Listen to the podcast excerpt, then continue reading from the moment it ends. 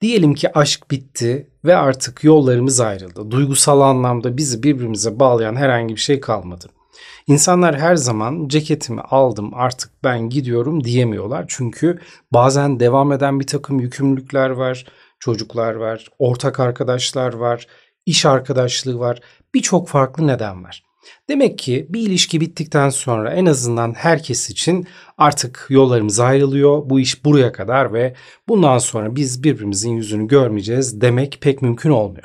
Peki böyle durumlarda acaba bu ilişkiyi gerek çocuklar için, gerek iş ortaklığı için, gerek ortak arkadaşlar için ya da bir şekilde bir arada bulunmanızı gerektiren herhangi bir durum için sağlıklı bir şekilde sürdürebilmek mümkün mü? Acaba aşk bittikten sonra da arkadaş olarak kalabilmeyi başarmak gerçekten mümkün mü? İşte bunları konuşacağız. Şimdi bazı durumlarda tabii ki biraz mecburiyetten dolayı insanlar ilişki bitse de bir arada kalabiliyorlar. Bunu istemeyerek yapan insanlar da var. Zorunlu olarak. İşte çocuklardan dolayı.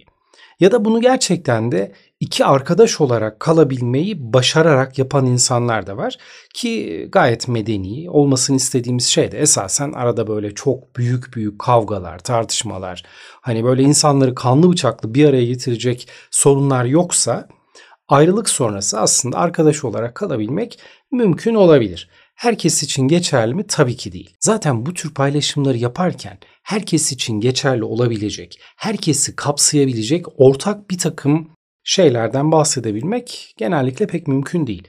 Bazı insanlar gerçekten de aşk bittikten sonra çok güzel sağlam iki arkadaş olarak kalabiliyor.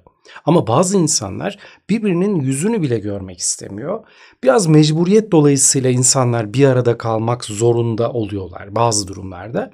Aslında böyle her ilişkinin kendi içinde farklı dinamikleri var, farklı kombinasyonları var. Hiçbiri birbirinin böyle kopyala yapıştır tekrarı değil. O yüzden de evet bazı durumlarda aşk bitse de ilişki devam edebiliyor. İşte bu noktada duygularımızı mümkün olabildiğince az bu durumdan etkilenecek şekilde yönetebilmek mümkün olabilir. Bunun için bazı taktikler kullanabiliriz. Şimdi birkaç olası senaryoya bakalım. Bazı durumlarda insanlar gerçekten ilişki bitse de gerçek hayatta iki arkadaş olarak kalabiliyorlar. Duygusal anlamda gönül bağı hissetmiyorlar, tutku hissetmiyorlar, şehvet hissetmiyorlar ama bu insanlar çok güzel iletişim kurabiliyorlar. Çok güzel arkadaş olarak kalabiliyorlar. Hatta çoğu insan keşke biz hiç sevgili olmasaydık, evlenmeseydik, hep arkadaş olarak kalsaydık diyebiliyorlar. Çünkü arkadaş olabilmek demek aslında karşılıklı paylaşımda bulunabilmek demek.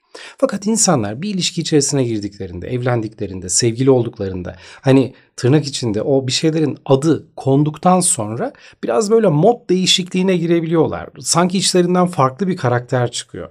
Hani sahiplenme, bağlı olma, ait hissetme, onun bir parçası olabilme gibi birçok farklı dinamik insanları bir ilişki başladığında farklı karakterlere büründürebiliyor. Ama ilişkinin en başında ya da arkadaş olarak kaldığımızda kendimize özel tanıyabileceğimiz alanlar var. Onun haklarına saygı duyuyoruz. Onu bir birey olarak kabul edebiliyoruz. Ama bazı durumlarda insanlar evet gerçekten de arkadaş olarak kalmalı, bir ilişkiye başlamamalı. İşte bazı ilişkiler bittikten sonra insanlar gerçekten onun arkadaşlığını kaybetmek istemediği için o kişiyle aşk bitse de bir tekrar arkadaşlığı sürdürmek isteyebiliyorlar ki bu da gayet doğal bence. Bir diğer senaryoda insanlar ayrılmış olsa bile, gönül bağını koparmış olsa bile aynı iş yerinde çalışıyor olabiliyorlar ya da birlikte bir iş yapabiliyorlar. Gerçekten de çok iyi bir iş partneri ise bu iki kişi ama çok iyi bir e, aşk ilişkisi içerisinde bunu yürütemedilerse aşk bittikten sonra tekrar arkadaş olarak, iş arkadaşı olarak kalabilmeleri mümkün olabiliyor. Bunun birçok örneğini görebiliyoruz.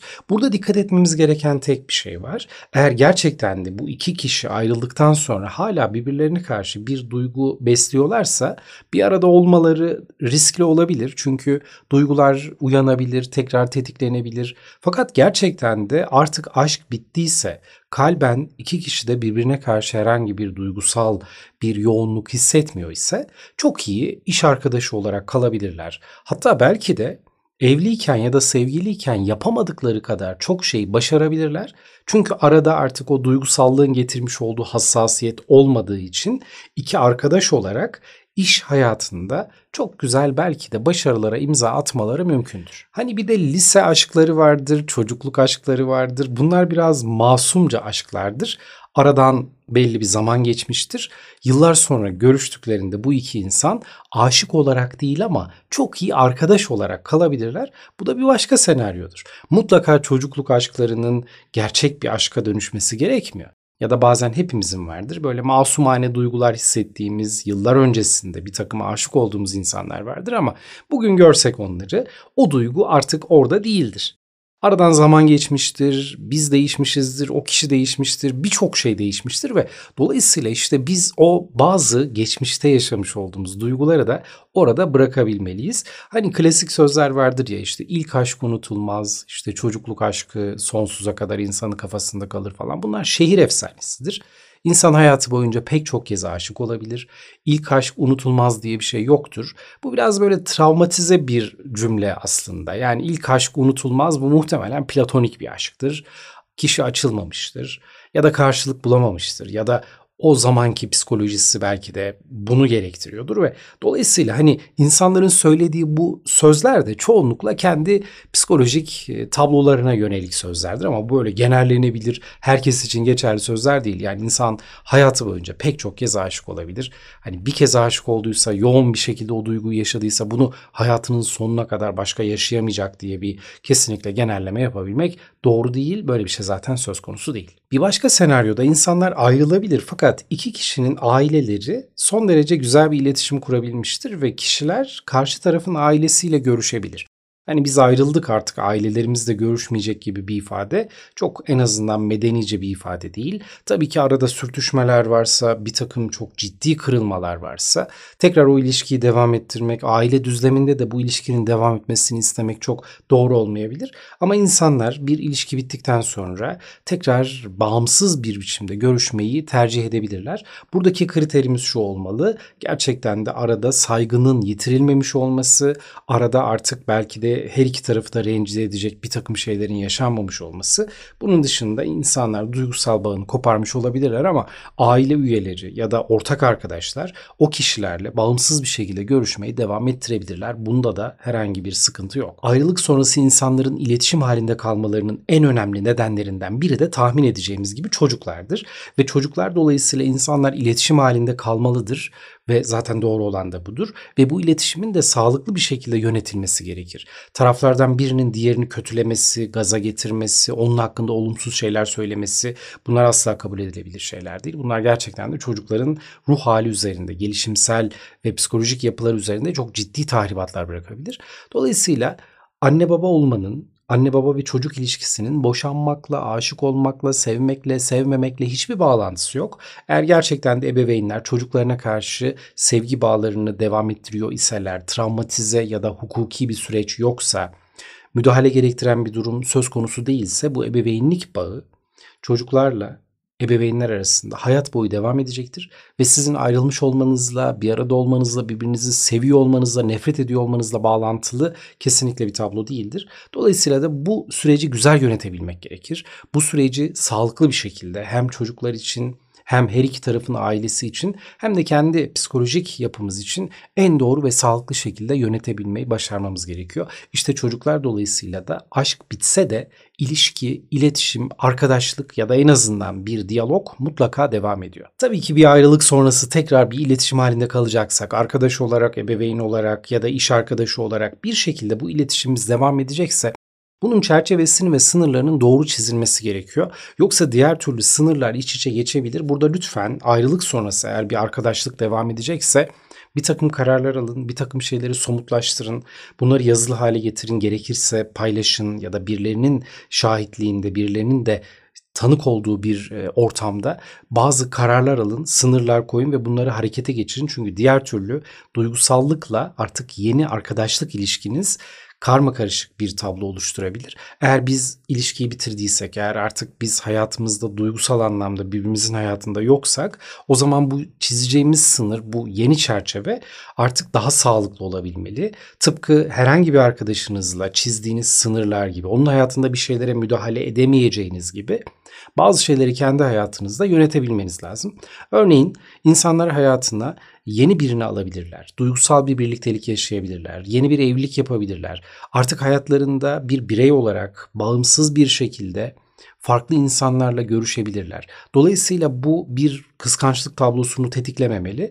Bunu şundan dolayı bu kadar net söylüyorum. Çünkü ayrılık demek, bitirmek demek aslında bunları da göze alabilmek demektir. Bakın eğer siz bir ayrılık karar verdiyseniz, bir boşanma karar verdiyseniz, hakim karşısına gidip de evet biz ayrılıyoruz dediyseniz bu aslında şunlara da karar vermek demektir. Artık bundan sonra birbirimizin bağımsız hayatları olacak. Eğer çocuklarımız varsa tabii ki bunlarla ilgili biz birlikte ortak kararlar alacağız ama hayatımızda ne yaptığımıza, ne yediğimize, ne içtiğimize, ne giydiğimize, kiminle görüştüğümüze biz artık karışamayacağız demektir ayrılmak demek. Ben artık senin hayatında, senin özgürlüğüne de evet diyorum, onay veriyorum diyebilmektir. Ülkemizde maalesef çok fazla insan ayrılık sonrası eski eşlerinin hayatına karışarak bunu bazen çok ciddi, çok ölümcül, çok e, daha patolojik noktalara taşıyabildiler. Bununla ilgili haberler izledik. Bununla ilgili maalesef çok fazla olumsuz örneğe tanıklık ettik. Ayrılmak demek aslında o sayfayı kapatmak demektir.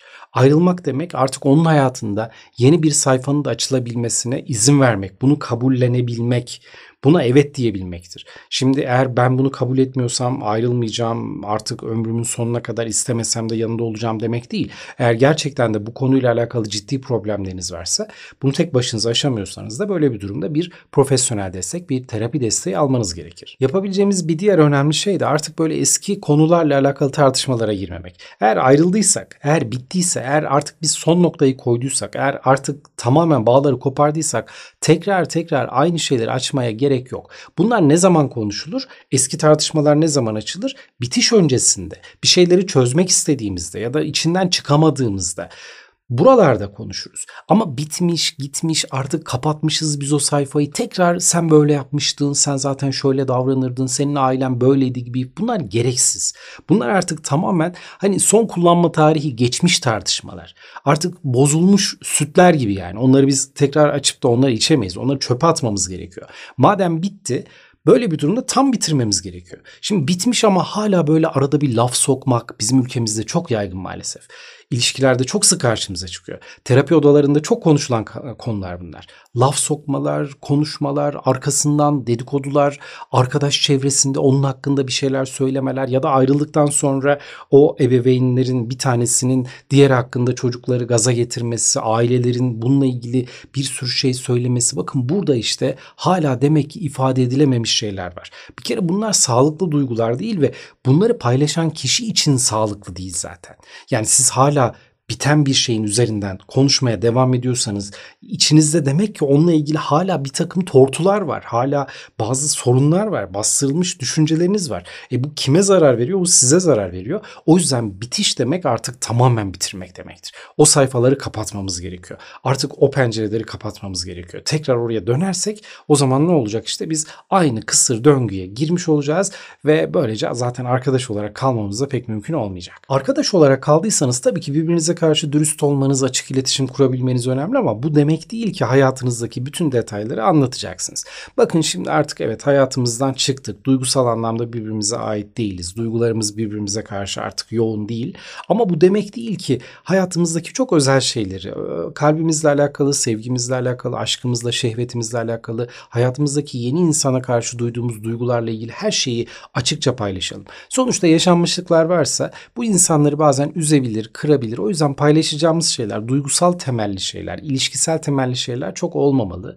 Hani eski sevgilinize, arkadaş olarak kaldığınız kişiye hayatınızdaki yeni insanları anlatmak en azından karşı taraf için her zaman kabul edilebilir olmamalı. Bizim burada bahsettiğimiz tabii ki yapılabilir, uygulanabilir bir iletişim modeli. İş arkadaşlığı, sosyal arkadaşlık ama bu kalben tüm duygularınızı bütün şeffaflığınızla karşı tarafa açmak anlamına gelmemeli. Çünkü karşımızdaki insanın o an bir duygusal zafiyeti olabilir. Hayatında bir boşluk olabilir. Belki sizi özlemiş olabilir. Belki başka başka nedenler olabilir. Bu Bu yüzden de evet dürüst olmak önemli ama her şeyi de bütün detaylarıyla da paylaşmak zorunda değiliz. Geçmişte yaşadıklarımıza dair elbette bir takım çağrıştırıcılar olacak. Müzikler olacak, mekanlar, yerler, yiyecekler, kokular, tatlar bir, bir sürü farklı şey olacak. Bunları sürekli tekrarlamak tabii ki o duyguyu çağırmak demektir. İnsan zihni yaşadıklarını kaydediyor. Bunlar bizde koku olarak, tat olarak, renk olarak, düşünce olarak farklı farklı şekillerde kaydediliyor. Bunları karşımızdaki insanın canlandırabileceği, hayal edebileceği bir hale getirmememiz gerekiyor. Yani eski ilişkinizi, biten ilişkinizi çok romantize etmeyin. Mümkün olabildiğince daha teknik bir pencereden bakmaya çalışın. Bir anı olarak görmeye çalışın. Çünkü duygular bazen uyanabilir. Bazen o anki içinde bulunduğumuz boşlukla birlikte harekete geçebilir. Bazen zaaflarımız vardır ve biz bunlara yenik düşebiliriz.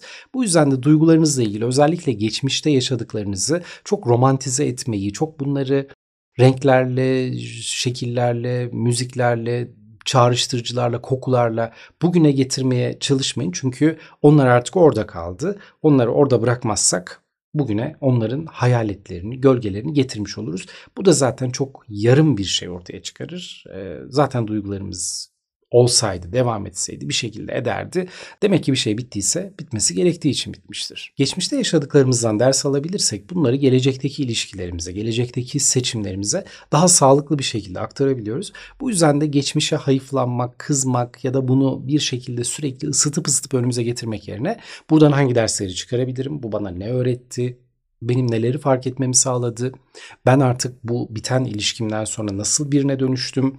Bundan sonra nelere dikkat etmem gerekiyor? Neleri daha farklı yapmam gerekiyor gibi yapıcı, kaliteli sorular sormamız gerekiyor. Neden bitti? Niye ayrıldık? Bak işte bu kadar şey varken çözülebilecekken niye biz bunu bitirdik falan gibi. Bunlar yanlış sorular. Bunların yerine biz daha kaliteli, daha yapıcı sorular sorabilirsek sonraki atacağımız adımlar da bizim için daha sağlıklı olacak, daha yapıcı olacak, çok daha kaliteli olacak. Evet sevgili dostlarım bu konuyla alakalı daha muhtemelen konuşabileceğimiz birçok farklı şey var. Bağımlılıklarımız var, alışkanlıklarımız var, duygusal boşluklarımız var, çağrıştırıcılarımız var, farklı farklı bir sürü detay aklımızdan geçiyor olabilir. Fakat bildiğimiz tek bir gerçek var. İnsanlar bir ilişkiyi bitirdiklerinde evet tercih ederlerse tabii ki herkes için geçerli olmamakla birlikte arkadaş olarak hayatlarına devam edebilirler. Eğer arada çocuklar varsa ya da ortak bir evcil hayvanınız varsa, yükümlülükleriniz varsa, iş ortaklığınız varsa, borçlarınız varsa, sosyal ve bırakamayacağınız ortak bir çevreniz varsa bu ilişkiyi arkadaşlığa dönüştürebilirsiniz. Bu mümkündür. Herkes bunu yapamayabilir. Evet genellikle bizim ülkemizde ayrılıklar biraz böyle çok şiddetli olur. Ayrılıklar böyle artık böyle ne ölüme ne dirime falan diye çok böyle sert şekillerde biter. Ama birçok insan da ayrılık sonrasında arkadaş olarak kalmayı başarabilir ki ne güzel eğer bunu yapabiliyorlarsa. Bunu yapabilmek için de nelere dikkat etmemiz gerektiğini konuştuk. Kıskançlıktan, artık o insanın hayatında yeni birinin olabileceğini de kabullenmekten, saygılı bir şekilde iletişim kurabilmekten, sınırları net çizebilmekten, birbirimizin arkasından olumsuz konuşmamaktan, geçmişte yaşadıklarımızdan ders almaktan vesaire birçok farklı şekilde bahsettik, söz ettik. Bunlar tabii ki uygulaması biraz böyle teoride anlatması kolay ama uygulaması pek de kolay olabilecek konular değil ama genel çerçeve çizebilmek adına bunların özellikle bir aşk sonrası arkadaşlığı daha sağlıklı, daha yapıcı bir şekilde yönetebilmenin minik minik adımları olduğunu söyleyebiliriz. O halde her şey gönlünüzce olsun. Hayat size hep güzellikler getirsin. Görüşmek dileğiyle. Hoşçakalın.